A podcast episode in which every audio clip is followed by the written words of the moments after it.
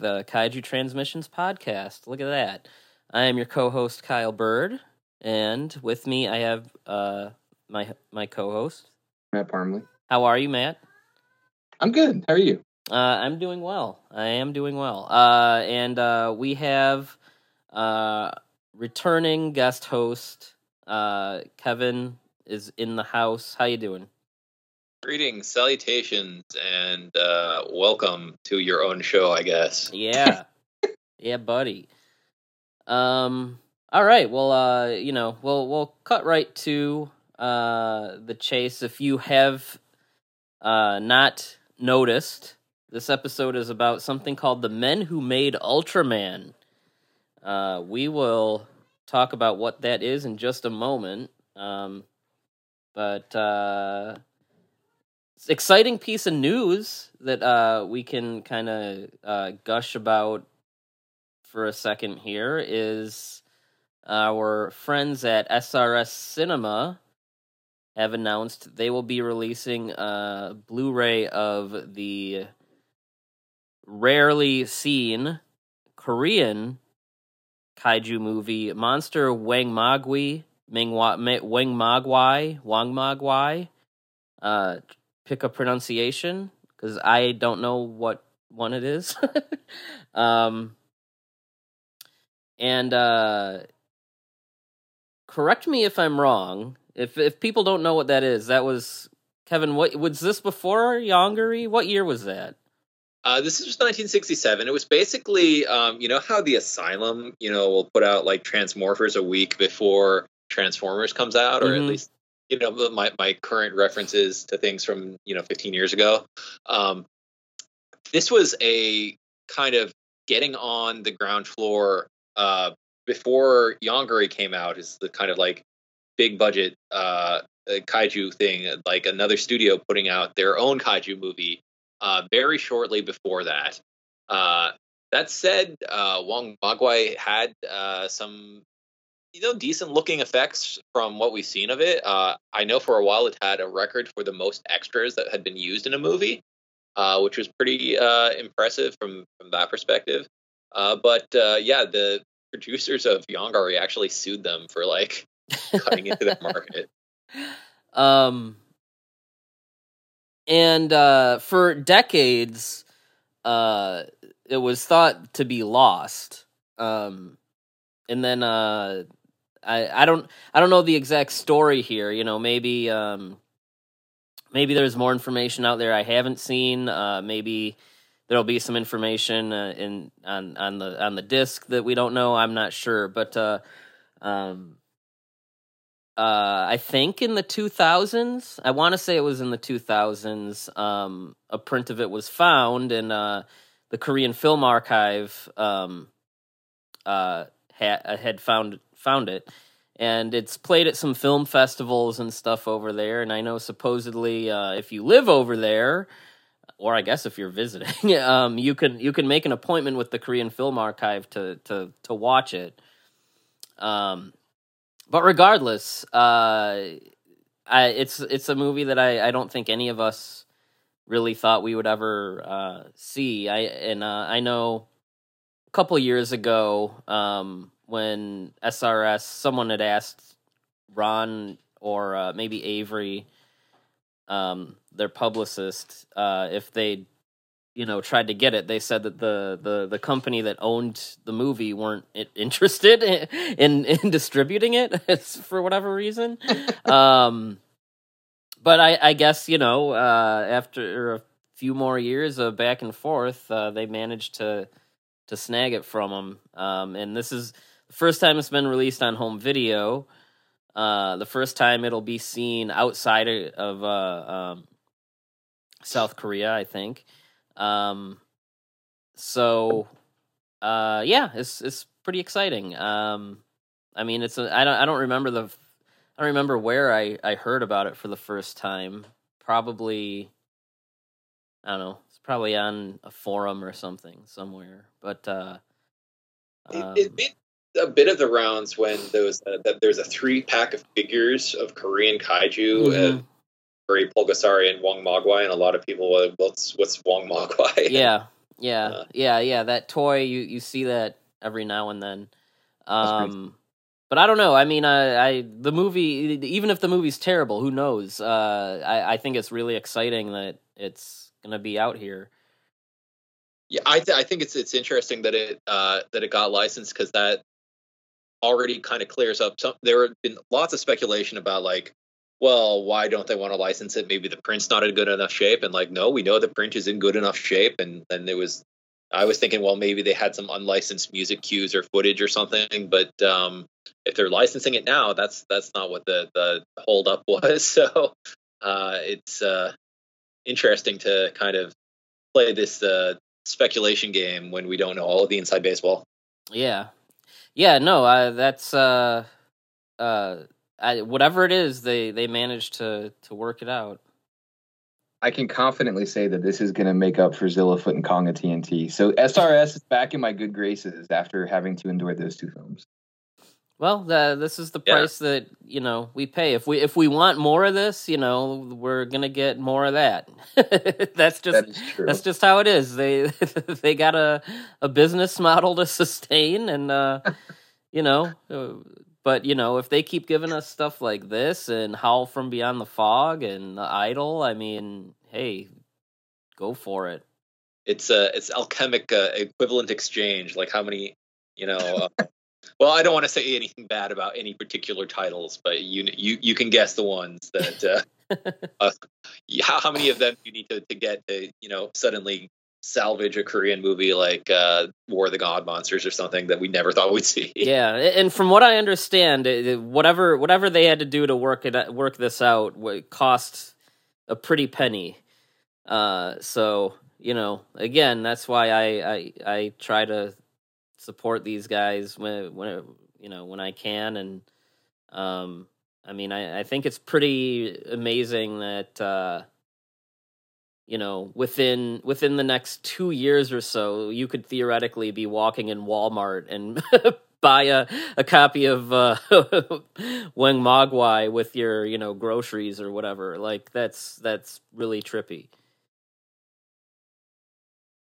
um but yeah i'm uh i'm excited for that um i don't think there's really anything else for us to to get into on the the news front here. Um, so uh, let's get So into speaking of things we didn't think we'd see subtitled anytime soon. yeah, Yeah. kind of out of nowhere it seems. Um, I think I think technically this uh, fan sub that uh, we watched has been around for a year or two uh, by a I don't know. It seems like a pretty small little community of fan subbers that mostly do anime. I'm not sure what possessed them to do this, but it wound up on YouTube. Um, uh, within the last month or so, um, and that's a movie called "The Men Who Made Ultraman" from 1989. Um, and uh, this is more or less a straight-to-video um, biopic uh, about um, the creation of the original Ultraman series, uh, and more specifically, um, the director Akio Jisoji's, um, I guess, role in it, in its development and making it. Um, however, all the names have been changed uh, for this uh, movie, uh, probably maybe partially because it's it's not. It, doesn't seem like it's the most historically accurate. Um, this is one that I, I always wanted to see. Um, and uh, part of that part of that is because I'd always read it was directed by Akio Jisoji, and I really like his work. And I was I always thought, oh wow, you know, it must be really fascinating to uh, to watch a movie that's basically a biopic directed by the guy that it's about. Um, and then, of course, you know, a minute and 30 into the opening credits of this, it's like, oh, well, never mind, because he didn't direct this at all. um, I, I'm not sure. I don't know. This is just where translated information gets messed up. Um, yeah. Uh, so this was um, you said it was direct to video. This was actually a TV movie. Ah, okay, straight to TV uh, you get, then. get kind of the, the commercial bumps in the middle of it uh, when it flashes up the you know the the name of the drama and stuff. So you will see that if you are watching. Okay. Um, and I'd previously seen clips from it in uh, there's a, a subtitled documentary on YouTube about the making of Ultraman, and um, uh, instead of archive footage, they typically show footage from this. Um, anyway, so Akio Jisoji, from what I understand, he was kind of um, a consultant or kind of uh, you know script approver or something on this project, but uh, he did not direct it. He did not write it. Um, if anything, maybe you could say he's a bit of a producer, a co-producer or something. But it was directed by a guy named uh, Takamichi Yamada. Um, I don't know anything about this guy. is this someone that you're from? Is this someone we should know, Kevin? Or uh, I don't. I don't know for sure. Uh, I can I can Google really sh- uh, quickly, but he's not one of those names that is ringing, uh, breaking a particular bell. So yeah. Um. Anyway, so uh, this is more or less tracking um the development of Ultraman from uh basically uh it seems like at the point where this story picks up, they know they wanted to do a sequel to Ultra Q, and uh, I think they're they they've pretty much kind of decided they want it to be a superhero show. And then they bring in this young director named uh, uh, they call him Heichan, and uh, he was recently um, let go from another series because he closed it out with a snowfall um and uh it wasn't it it, it wasn't uh meant to be a winter scene. The snow was meant to be some kind of um symbolic kind of artsy thing um now that is true i think that that did happen to him yeah this this is all based on Jisoji's biography, like his autobiography. So I'm sure that um, anecdotes like that would, Yeah. would definitely uh, come through. Um, I know we've talked about Jisoji before, but um, but he he did have the tendency to do those things because he was uh, he was primarily a maker of art films. Um, and he he you know as a young director, he got a lot of jobs doing you know these superhero shows and stuff. But um, his filmography is probably mostly like artsy, kind of independent dramas and uh, and things like that. Um, that's why his Ultraman episodes are always like super weird. It would be like if David Lynch just started directing like episodes of like Ms. Marvel or something. so, um, uh, so uh, he uh wound up meeting with um, I forget the character's name, but I know it's supposed to be one of the Tsuburaya sons. Yeah, it's the, the character is named Ichiro, and the person is Hajime. Uh, this this the whole movie kind of like messed with me because it's one of those deals where you can tell exactly who everybody is supposed to be, but they have these pseudonyms. Yeah, yeah, So same it's- here. it, it's it's like uh if, if you're watching a movie about the Civil War in the United States and you have uh, President Adam Liams frees all the slaves, and you're like, what? Yeah. yeah, it, yeah, no, it's it's super weird uh feeling like uh, yeah, I mean it'd be like like watching a movie about the Beatles but like they're all named like Tom John uh, wait, there is a John. anyway, they'd all name something else. Um and from there it's really just kind of his struggles uh as I guess um I guess a different type of director than what they're used to um and that's that that's where I think it it takes a lot of uh liberties with um the actual history. Um a a lot of this movie is uh um about the development of the the Seabozu episode um which uh in this they make it seem like that's the first episode that that he had directed. And also um it seems to kind of give him a little more credit like with the story.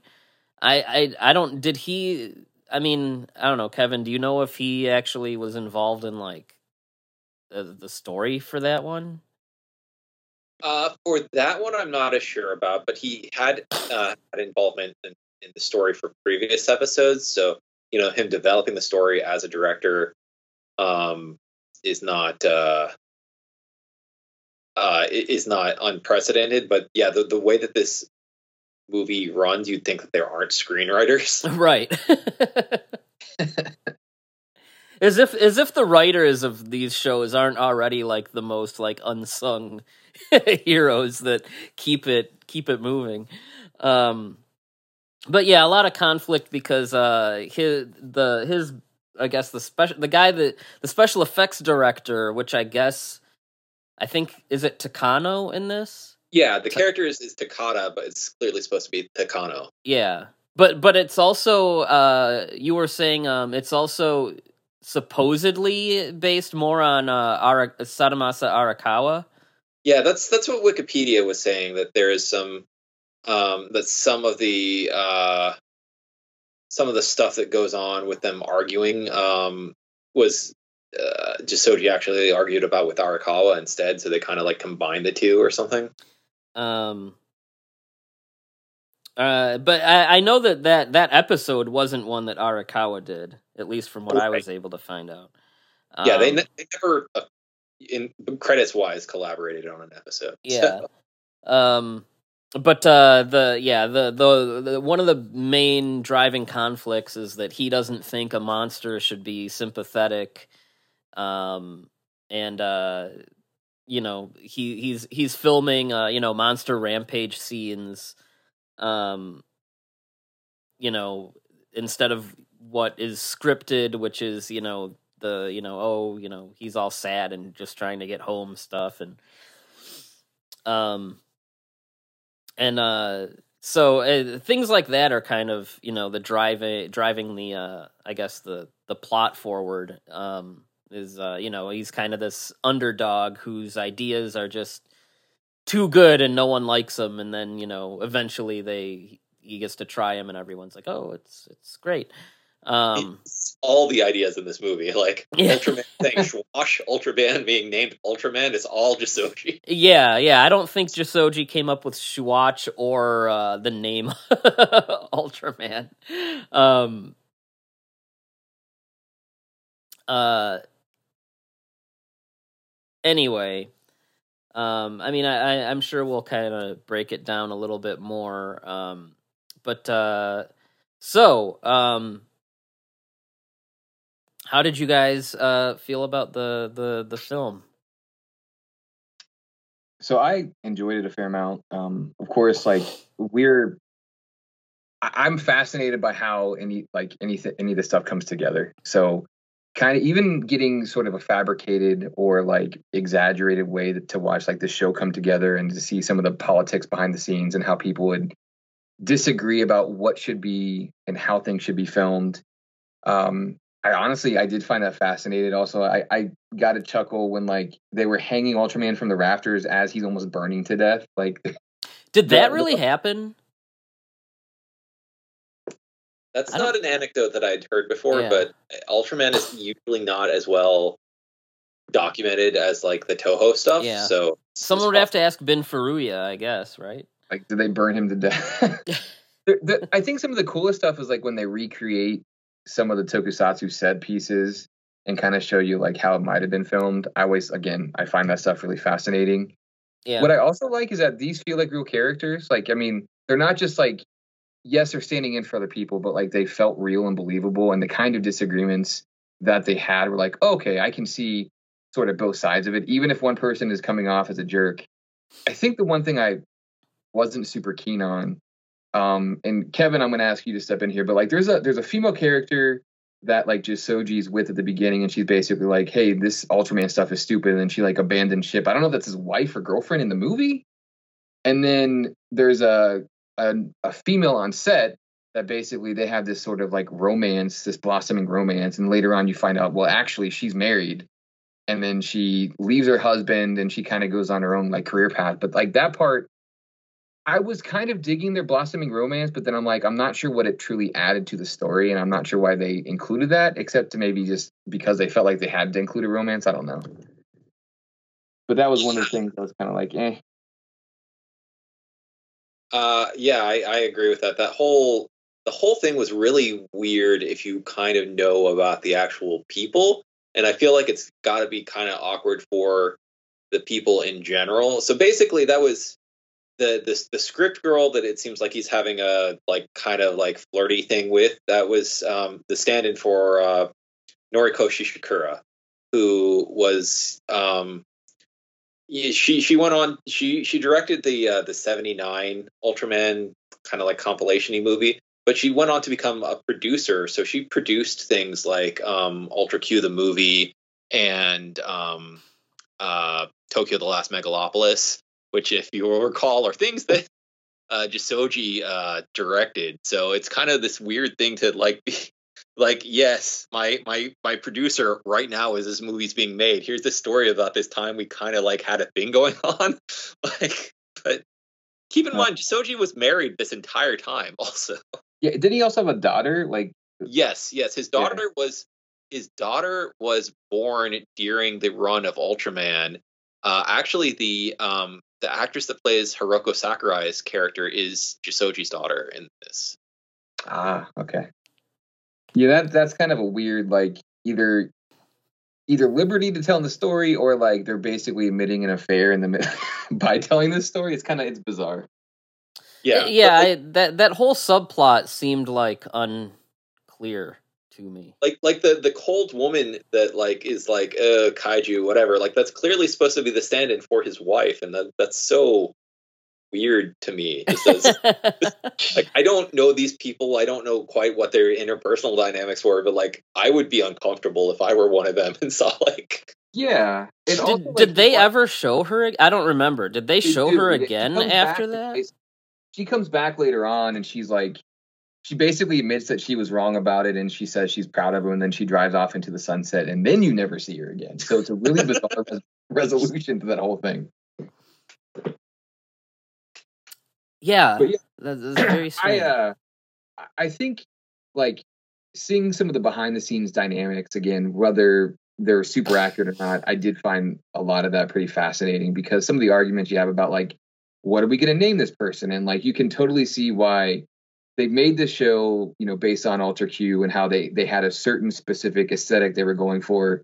And like when they get to the the Seabozu episode he completely comes in and changes it. And i just like you can see how people might not be comfortable with that initially.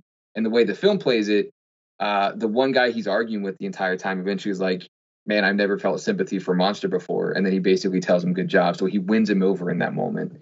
So like there are some things in the film that i think actually play off really well and they bring to resolution and you can kind of see the characters growing closer through that and like for for me like that it most of it works really well. The big thing to me is the, is the romance. I just I could you know leave that whole thing out.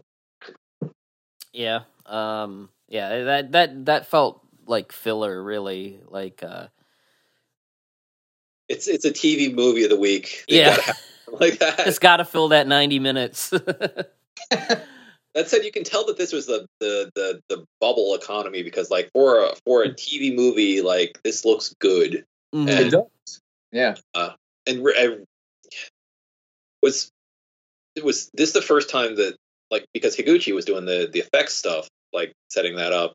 So this this might have been like a boot camp for him for some of his later projects.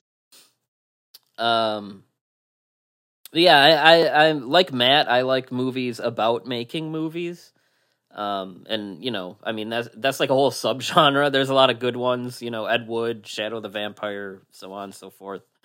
Um, but uh, the whole time I was watching this, I couldn't stop thinking about how how I I wish um the Nezura movie was more like this. Um like because with Nezura it's just like, oh, this happened, well, here here's how we're going to deal with it. Eh, like and, and it pretty much just kind of gives you the broad strokes of how this movie was being filmed and shut down and it doesn't really give you much else besides that you know it it does it, it- you know i it just it, it just makes me feel like that was even more of a missed opportunity with with with Nezura. I honestly forgot that movie existed, Byrd. So you're 100 percent right. you're right. I uh, there there's a whole sub subfield of of movies about the fictionalized making of uh, kaiju movies, real and fake.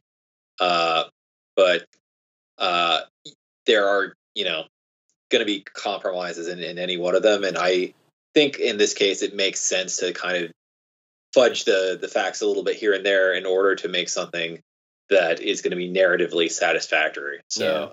and I mean, you you get that with any kind of biopic based on a true story kind of kind of movie. You know, it, it it is changed to make make it a movie. You know, so so that, that's why I don't know. Like with biopics, sometimes I I just like am like, eh, you know, I, I sometimes I'd rather just watch a documentary or something, but um but yeah, I mean uh, that had no matter what kind of like whether it's a music biopic, uh, you know, historical, whatever. They there's always um, you know storylines uh that are combined or characters that are combined like multiple people combined into one character um stuff like that always happens. So you know this this is really no exception. It- it's it's it's it's it basically biopics and historical dramas are taking real life events and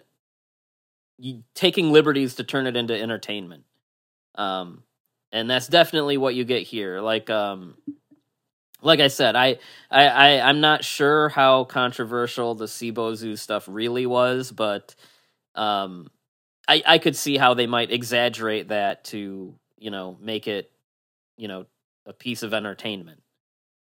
That I I don't know about, but I do know that the next episode, the the Skydon with this pulling out the spoon, that was a that was a yeah. fight. Yeah that's yeah they um the making of documentary i mentioned a little bit ago uh, talked about that. That's why i knew that was true but um but yeah if people remember the skydon episode there's a part where hayata you know um he's got to you know he's got to go take care of this monster and he's in the they're in the middle of lunch.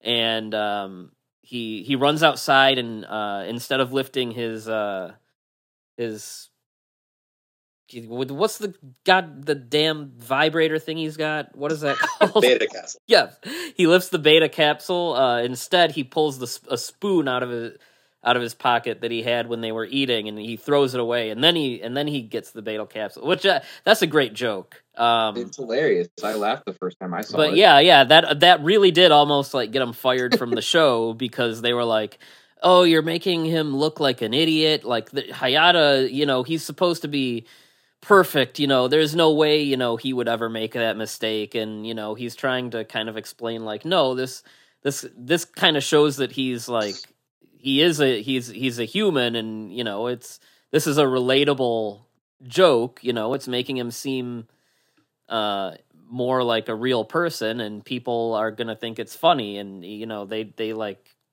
they threw a damn fit about it but that's one of the most i i there's not a lot of uh kind of humor like that that's that clever in in these shows you know they really are more or less just really straightforward you know action Mick hero guy you know kills the monster and saves the day so I, th- I think he I think he made the right call. So the spoon joke was going to get him in trouble, but them shooting Skydon in his butthole was fine. well, yeah, they're they're fine with all kinds of crazy, uh, yeah, crazy monster atrocities over there. Um, yeah, the the the the the the the there's also um I think Eiji Tsuburaya is the only one that has his like real name still. But there's even a scene where they show him filming uh uh one of the war movies.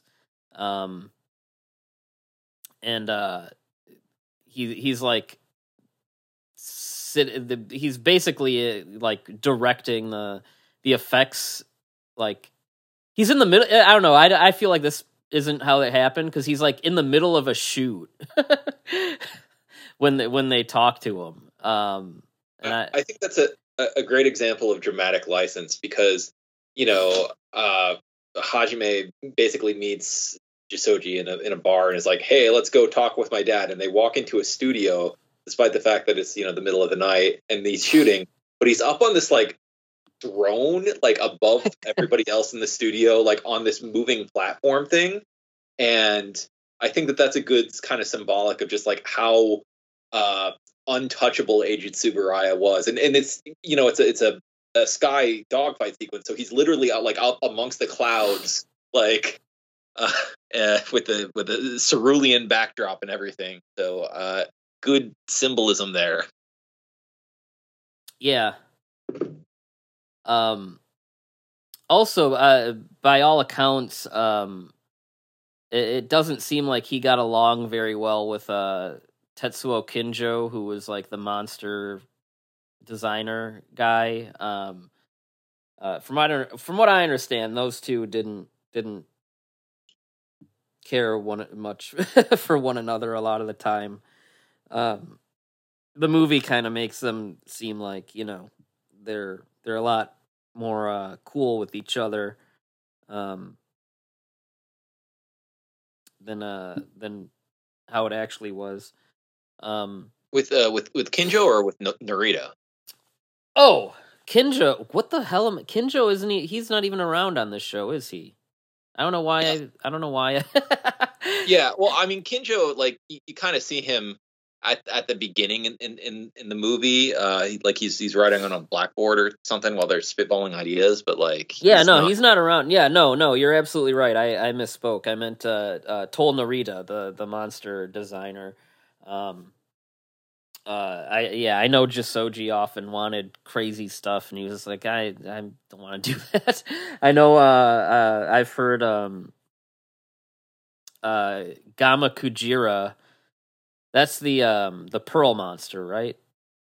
Yeah. Yeah, yeah. I I've heard that Jisoji wanted uh that monster to be like way more visually like repulsive. like he wanted it to he wanted he like he wanted people to like get sick looking at that monster and he was just like what are you talking about? No. Um I, I reused the Baragon suit for that. No, Gama Kujira was not Baragon. Oh well, they used it like twelve times. I think I think Skydon might have been.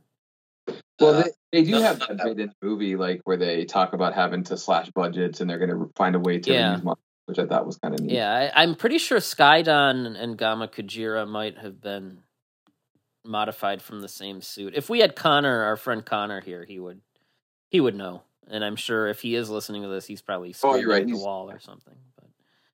But um, but yeah, that that was uh that was an interesting um bit there because um yeah, as as they get as they do more episodes, you know, the they're spending a lot of money, and they're like, hey, we can't be spending this much each episode.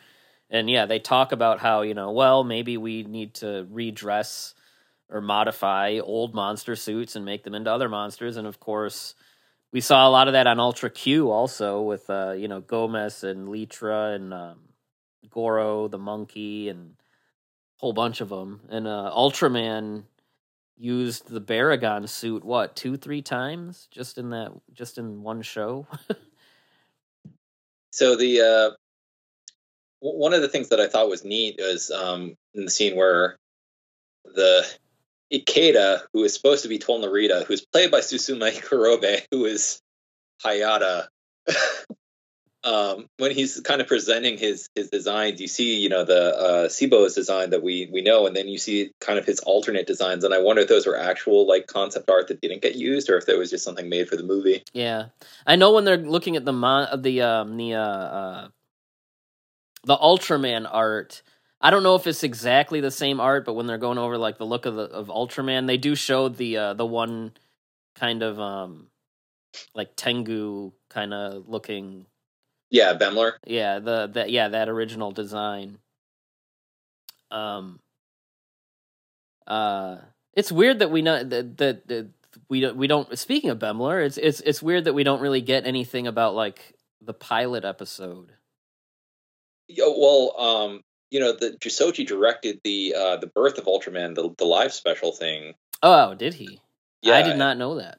That that was not mentioned in in this at all. yeah, we get like a press conference where like photo, like reporters are giving photographs and like pestering with very specific questions. Yeah, uh, but you know, not the uh, not the live special, which was kind of more um, would have been more apropos, I think. Yeah, and uh, it's most of this is depicting you know him um, his struggles with uh, the effects guys. Um, but yeah, we we don't really get a whole lot of uh, the actual like cast that he would actually direct. you know, it's mostly him like what, getting mad. Like a lot of scenes will start with him like you know directing a, a scene, and then like he just like gets flustered and walks over to the effects set and starts like yelling at everybody or something. Um, but yeah, I, am not sure if if you know what what the shooting schedules were like, but I you know I, I I'm sure it was it probably wasn't often that you know you'd just literally bounce from set to set every single day. You know, um, there is that part where like uh, again i don't know i don't know if this happened but he he kind of crashes the shooting of uh the Seabozu episode and you know the monster is rampaging and he's like what are you doing like this monster is supposed to be the nice monster and then he gets into an argument with the effects director and he's like well you go and tr- fine he's like you, he's like this is my set but fine if you want to direct it go go direct it go direct my stuff and he like trips over stuff and like basically like messes up the whole shoot um and then like he stays like overnight to try and like you know help fix everything. I don't know if that actually happened. Um, uh, That's kind of uh, wins him the the set girl too. Like she's already fawning over him because he's such a good person for fixing his mistakes. Yeah, yeah, right. Um, and then the Seabozu actor, they show the suit actor, and it's um, Kevin. Help me out here. His name's terrible. It's uh, Sandayu Dokumamushi. Yes.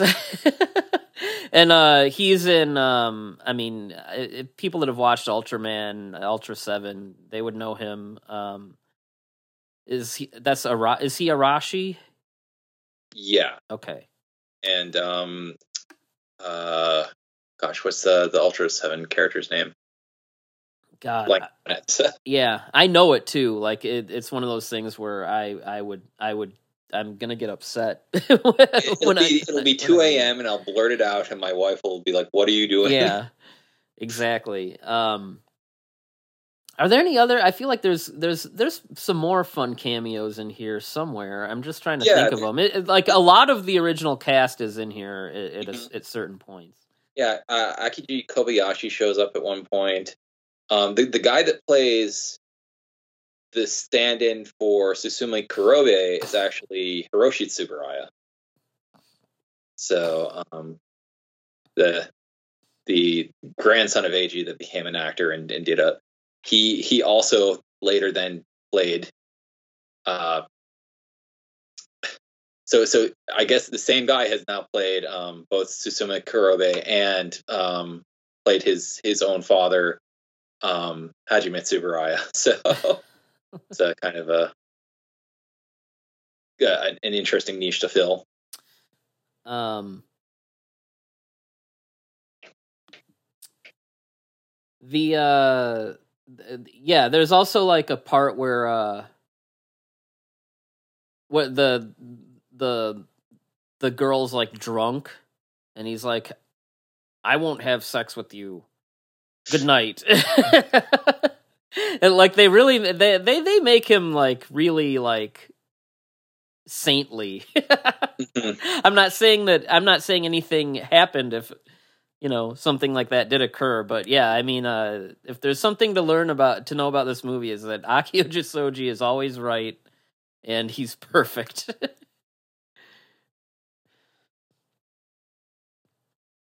Um but yeah it, it's uh it's a uh a, a pretty breezy um watch. Uh yeah everything really ends up like super uh uh you know everything winds up in a very convenient way with uh the his boss that uh like fired him for that snowfall thing um you know telling him like oh you know you're you're a genius.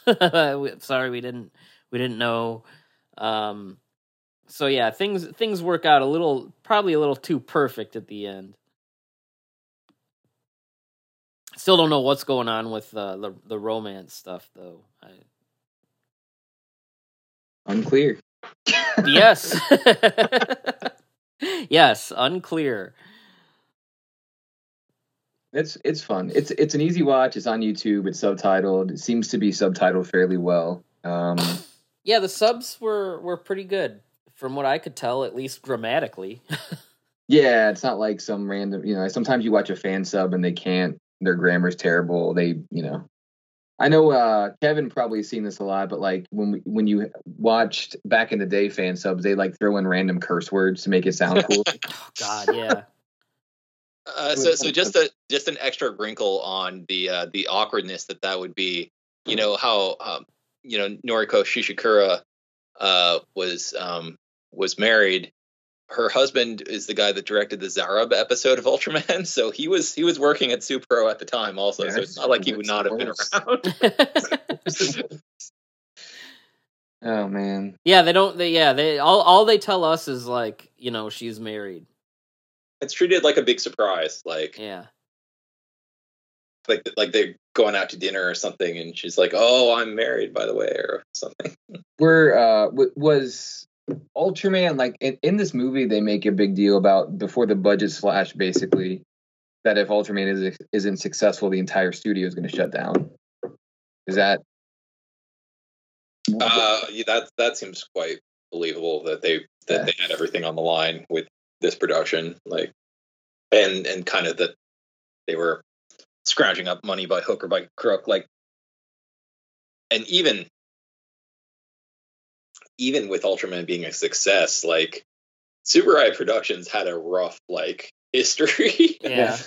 they kept teetering on the brink of getting acquired by different people for a long time until eventually they they, they did. So. Yeah. Eh, Toho pretty much controlled a lot of them until what, like the '90s or something. Yeah. You know, yeah. So it's uh, that that's true. Um, yeah. As far as early Tsuburaya stuff goes, I I mean, yeah, there's obviously Ultra Q, Ultraman. Was was Mighty Jack that around was, this time period? That was afterwards. That was afterwards. Okay. Um, because it, it, got to the point where like you know they were doing a few shows every year, but I, mm-hmm. yeah, that yeah they they probably weren't there quite yet here. Um. But yeah, the they they've always had you know a lot of other people controlling their assets. Th- Um, there was there's no mention of Booska. Yeah, yeah. Booska was because Tsuburaya was still around for Booska. Yeah. Eiji Tsuburaya, I mean. Um, and tha- I mean that was a that was a popular show, right? Yeah, I think so. It had to have been. I mean, it, it, it's still shows remembered. up uh, every every now and then, right? Yeah. Where's the Booska sub? Mill Creek. Yeah, I you know I've never watched any Booska. I I I don't know I don't know how I would jam with it. Uh, it's isn't it kind of like a Japanese like Barney sort It's of? it's very like Kitty. From, yeah, from yeah. I've seen so. Uh, but you know, there've been multiple kind of iterations over the years, and some of them are more mature than others. So who knows? What's the ma- what's the what's the mature Booska like? It, it's weird. There's like transforming superhero versions of Booska and stuff. Like Did did Booska wind up in? Uh, uh, he shows up in some Ultraman stuff every now and then, doesn't he? yeah, Yeah. He's been in R, uh, RB or Rube or whatever they call it. I think Dyna. mhm. Bo- there's a Booska's in Ultraman Dyna. Uh, yeah. That's bizarre. Uh, interesting. Um, yeah, I I forgot all about Booska. That that that was probably uh, I don't know. That was probably around this time ish. Um, but I mean, I've seen clips and stuff from Booska. That that thing was. I mean, that, that if you think the Ultraman shows are like cheap, I mean that that I don't know what how much does a Booska episode cost? I don't know. Probably not It's much. Not much in miniatures. It's just kind of guy in a suit going Yeah. around. Right. Um. Uh. Uh, apparently, for uh, and just uh, other other kind of fun things. Um, um, so so the the guy that they um that they got to play Eiji Tsuburaya had uh been uh the, the lead in a Mito Komon series, but they had originally and it doesn't say who they said that they originally offered it to one of the original Godzilla actors who turned it down because he didn't think that he looked enough like Tsuburaya. So that would have been a cool cameo of whoever they Hmm. originally went with there. But uh, 1989. Who would have been a lot. Who like? Because I'm assuming they it was it would be an older person. yeah, yeah.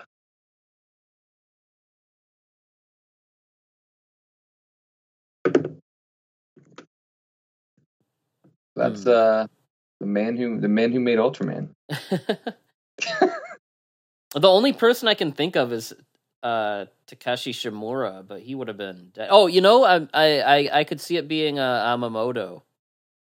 Ah, yeah, he's yeah, yeah, I could see that. And if so, he's right. He doesn't look anything like Eiji Tsuburaya. It would it would be weird to see him play that role. Yeah.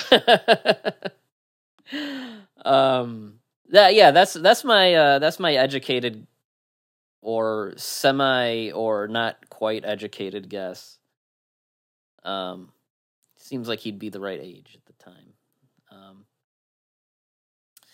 uh so that's the the men who uh what did they do the men who made ultraman i always want to Yeah. say created ultraman i I don't I don't know if uh, that's a title I see it under or if I just made that up. But uh, I mean, it's it's a translation, so you know. yeah, I mean uh, it's the same thing, right? Yeah. Um, I, I want to see them. There was a, uh, uh, there was a, a movie made for NHK about Tetsuo Kinjo like just this year called The Two Ultramen, and I'm hoping that that's that right. Yeah, yeah, that's true. That that's like that that aired. Uh, I think it aired already. I mean, I, that but that's very recent. Like that's like within the last few months. Mhm. Um, is there another thing like this? I I keep like Yep. Uh, there's a, there was a, a, a similar TV drama uh, called uh, Ultra Seven that I loved. So that I think that's what I'm thinking of. Yeah. Which I'm assuming is probably the same deal, only for Ultra Seven. Like the Uh, same yeah. kind of thing, yeah. and uh there was another one from '93, uh, "The Man Who Wanted to Be Ultraman." Uh, I don't know much about this one. So, who wanted to be Ultraman? Is it weird that the the that uh the studio keeps making movies about the people that made them famous? like Yeah, it's it's one of the like I'm looking at the cast list for this and it's it's a thing where like well if they changed all the characters names like they did in this one looking at the cast list isn't going to help me to like know who it's supposed to be about.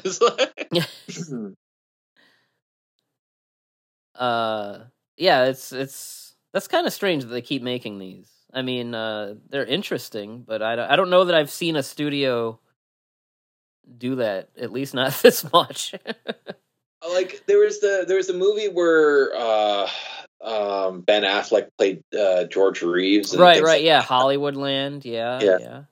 So I don't. Like, I, I want. I don't think. I I saw. I actually saw that movie when it came out. I don't think that was a Warner Brothers movie though. But that's like what it would be like if Warner Brothers like just kept making stuff like that. Yeah. um. All right. So uh, the men who made Ultraman. Uh, how many? Um. Ooh, geez. Uh, how many? Uh, unclear romantic subplots uh, do you would you give this out of five? Uh, like I said earlier, I I actually really uh, thoroughly enjoyed this a lot more than I thought I would. Um, especially once you kind of get past the initial, uh, the, the, like the first ten minutes of the movie. So I'm gonna give this a three and a half. I think for some people their mileage may vary. Um, but since I'm really interested in like how things come to be, and since I love Ultraman, for me it was uh, despite the the bad romance, I'm at a three and a half. Um, okay. Uh, I pretty much everything you just said. I give it a three and a half. I give it a three and a half for the reasons that you gave. Um, realistically, it probably deserves closer to a three. You know, if I'm, you know, really gonna be like, you know, uh, less biased and more critical. But um, you know, I, I give it that extra little bump just because I like movies about making movies, or in this case, TV. Um, and uh, I I just thought it was a charming little diversion. Um, Kevin, how about you? Take us home. Yeah, so this is this is really a case where I kind of have to put myself in the in the mindset of somebody watching this on TV who, you know, this is for general audiences. It's not for weirdo nerds like me. They're like, why aren't they putting more references to Jisoji's filmography in this? Blah blah blah. And this was also in 1989, so it's uh, kind of before you would have easy access to, you know, all of these materials that we have today to kind of know all of the backstory but also a good 20 some years removed from the airing of the original series. So from that perspective, I think it's a good kind of you know 10,000 foot overview of like okay well here's this this thing that I remember from from time back and how it how it came together so it's kind of you know like when I when I watch other biopics nowadays about things that I'm not that invested in but kind of know things about uh you can you know guess which ones but uh so from that perspective I can I can get behind it uh I just have to like hang up my own uh nerd uh peccadillos, but um, I think that this is I'm I'm right there with you. A, a, a solid three and a half. Um, depending on what you're looking at, like if you really want to see more of the like things that made Jisoji interesting in his camera work, then you're gonna get less out of it mm. than uh, if you're just kind of wanting that more dramatic experience that yeah. makes better I, like I had to, I had to adjust and like click into that because remember like I said at the beginning I sat down watching the putting this on thinking I was watching a going to watch an Akio Jisoji movie and uh, that is definitely not what I got yeah. um so yeah that I, I, and I mean again this just shows you know uh, just be cautious with you know English information about this stuff I everywhere I looked I kept seeing Akio Jisoji's autobiographical film, and it's well, that's not what this is really. Um, but anyway, yeah, I mean, uh, it's uh, it's it's it's a charming little movie. It's on YouTube uh, with with subtitles.